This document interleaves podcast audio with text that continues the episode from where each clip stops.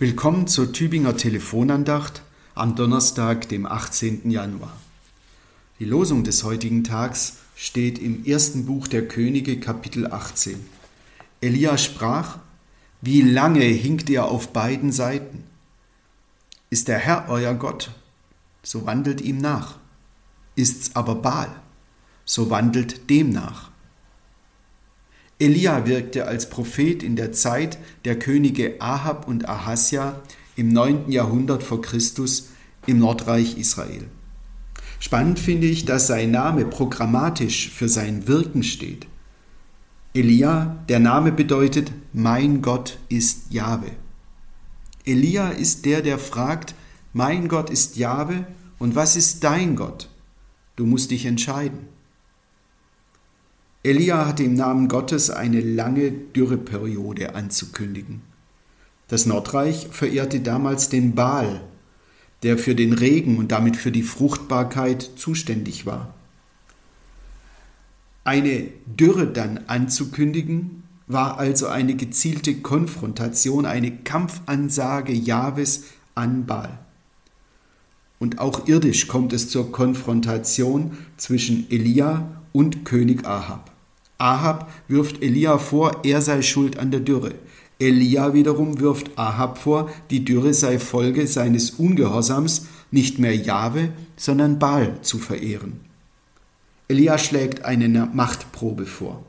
Er gegen die über 400 Propheten des Baal. Der Gott, der das Opfer mit Feuer in Brand setzt, hat gewonnen. Elia lässt um den Effekt noch zu steigern, seinen Altar sogar mit Wasser übergießen. Doch Jahwe lässt Feuer vom Himmel kommen und verzehrt das Opfer Elias. Das Volk erkennt, Jahwe ist es, von dem das Leben kommt, nicht Baal.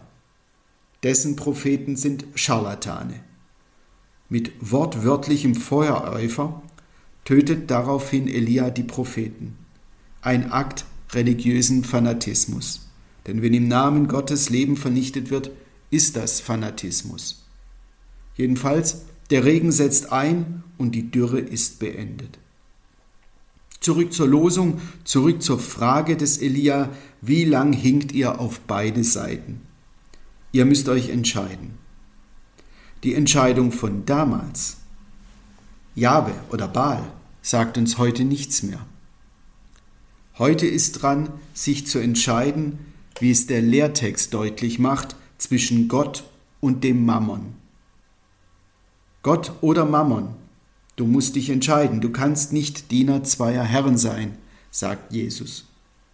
Mammon ist ein aramäisches Wort aus der Sprache Jesu und meint Vermögen. Die Frage, die Entscheidung lautet also Gott oder das Geld. Auf den ersten Blick eine scheinbar sinnlose Alternative und deshalb unsinnige Entscheidung, denn ohne Geld geht nun mal nichts. Aber die Frage ist, welche Bedeutung hat für mich Geld? Ist es ein Zahlungsmittel oder mein Lebensinhalt? Hat Geld also einfach eine bestimmte Funktion oder bestimmt es uns, erfüllt es uns so sehr, dass dann kein Platz mehr ist für Gott oder für die Not unserer Mitmenschen? Woran hängst du dein Herz? Wovon versprichst du dir Halt, Glück und Erfüllung? Die Frage, die Martin Luther uns verordnet hat, ist und bleibt eine provozierende, eine, die uns herausfordert, uns zu entscheiden, Stellung zu beziehen, eine Position und Haltung einzunehmen. Heute fragen uns Losung und Lehrtext, ganz grundsätzlich nach unserer Haltung zum Besitz. Besitz, ein spannendes Wort. Es hat ja was mit Sitzen zu tun und zeigt, dass es ursprünglich beim Besitz um Grundbesitz ging. Also ein Stück Land zu haben, auf dem ich leben und von dem ich leben kann, eine im wahrsten Sinn des Wortes Lebensgrundlage zu haben. Und da finde ich spannend, dass dieses Thema wohl auch schon den Propheten Elia ganz existenziell umtrieb. Denn Elia stammt aus Tischbe im Ostjordanland und wird daher in der Bibel als Tischbiter bezeichnet. Was heißt, sagt jedenfalls Wikipedia, dass er zu den Israeliten ohne Grundbesitz gehörte, also damit zu den ersten sozial Benachteiligten des im 9. Jahrhundert vor Christus in Israel entstandenen Großgrundbesitztums. Und so ist diese Frage, Jahwe oder Baal, Gott oder Mammon, gesellschaftlich und global bis heute eine Frage der Verteilung der Güter in dieser Welt. Die ist nicht gerecht. Das war damals so und ist auch heute noch so. Allein in Deutschland besitzen die 36 reichsten Menschen so viel Vermögen wie die 40 Millionen der ärmeren Hälfte unserer Bevölkerung. Besitz, das, worauf man sitzt. Sitzen als Gegenteil von Laufen und Bewegung. Vielleicht betont deshalb Elia in unserer Losung deshalb das sich bewegen so.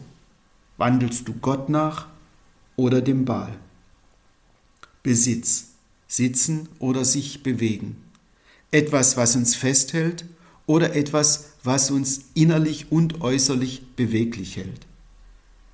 Eine Immobilie haben und deshalb immobil, also unbeweglich sein, oder mobil, beweglich bleiben? So ein Gedanke ist für schwäbische Häuslesbauer eine Provokation. Aber es gilt doch wieder das Gleiche. Ist mein Haus mein Lebensinhalt, mein Lebenssinn und Zweck?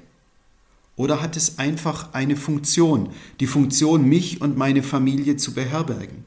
Eine Funktion, die vielleicht ihre Zeit im Leben hat und die endet, wenn die Kinder aus dem Haus sind und wir im Alter nicht im Haus bleiben können. Können wir dann loslassen? Nochmal aufbrechen? Uns bewegen? Wir müssen uns irgendwann entscheiden. Das prägen uns Elia und Jesus ein. Wir müssen uns entscheiden, woran wir unser Herz hängen, worin wir unsere Sicherheit, unsere Zufriedenheit, unser Glück suchen und finden. Froh zu sein bedarf es wenig. Und wer froh ist, ist ein König. So hat man im Kanon gesungen und so wäre es doch schön zu leben. Ich wünsche Ihnen einen guten und wenn es sein darf, leichten Tag. Ihr Pfarrer Michael Knöller, Frohndorf.